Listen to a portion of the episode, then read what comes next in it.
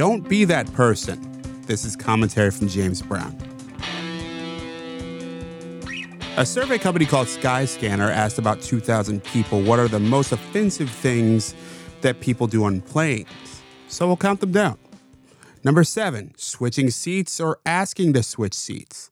Number six, using both armrests. About a third of all travelers hate that.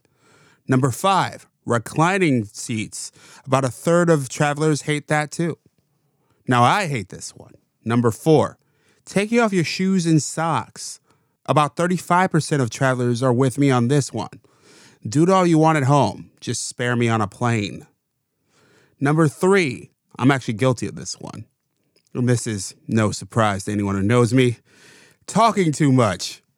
About 40% of Skyscanner's passengers say unwanted conversation is a big problem on a plane. I'll try to keep my mouth shut next time. Number two is obvious anywhere you are. Don't use a speakerphone in public. Put your headphones on and call it a day. And the number one most offensive thing that people do on planes is groom themselves in their seat. That's painting nails, that's clipping nails, that's trimming your beard. It's all weird, people. Don't do that.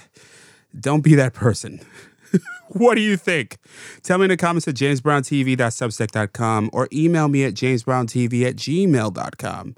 You could also leave me a message at 585 484 0339. I'm James Brown. I'll be back after the Thanksgiving break. So, as always, be well.